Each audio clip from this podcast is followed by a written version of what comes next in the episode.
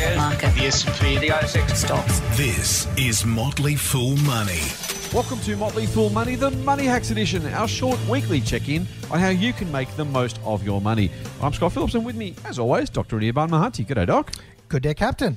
Mate, it is tough, tough times out there right now. People are losing jobs, they're losing casual shifts, and frankly, people aren't entirely sure what's coming next. So we thought we'd turn our attention to just some simple tips that aren't necessarily going to save. Uh, you know, people who are in completely financial dire straits. There are other ways of doing that. We will touch on that, but just some ways that people can be proactive, either before the worst happens, or maybe if they're facing lower wages, you know, fewer hours, or frankly having to get another job. Three quick ways of cutting your costs in difficult times. What's the first one, mate? Oh, the first one mate, is an easy one. Check your subscriptions during good times. We have a lot of subscriptions to things like you know streaming, uh, gyms, magazines. Gyms are closed, Yep. So and you probably don't need all the magazines.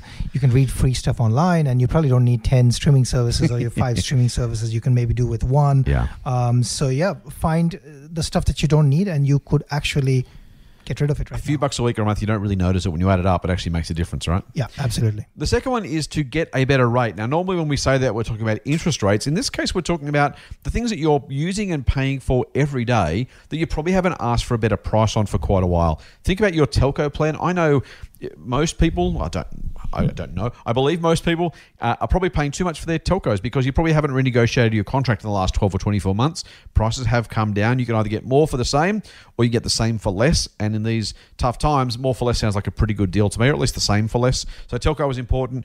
Call your gas provider, call your electricity provider. Simply ask them for the best rate they've got and see if it's better than what you're getting now. Jump online. There's a heap of great tools around to look for a better rate for your gas and electricity. They could save you hundreds of bucks a year. You on gas and electricity, I'll add a quick tip. So if you're in New South Wales, and I'm, I'm not sure the other provinces, but in New South Wales, actually you can go on the government website, so government web services website, upload your bill, and they would actually give you some alternatives. Come Very that's pretty cool, I've eh? actually used it, and it's very cool. That's awesome. There you go. So government website. Look up. What is it? Just look up New South Wales. Uh, New South Wales services, and you actually, yeah, you just upload a PDF of your bill for electricity or gas, and it's really cool. Actually, I saved money doing that. There you go. Good advice. What's next, mate?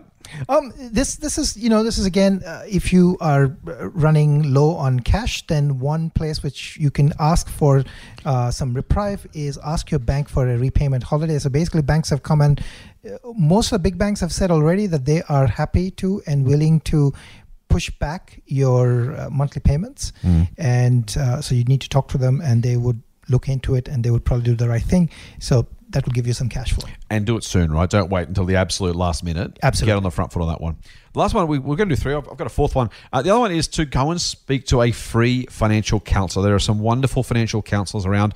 Don't pay for it. Don't go to a debt consolidator. They will simply charge you to get you out of a tight spot. Now, they may or may not get you out of that tight spot, but the last thing you want to do is pay a financial counselor, sorry, pay a debt consolidator.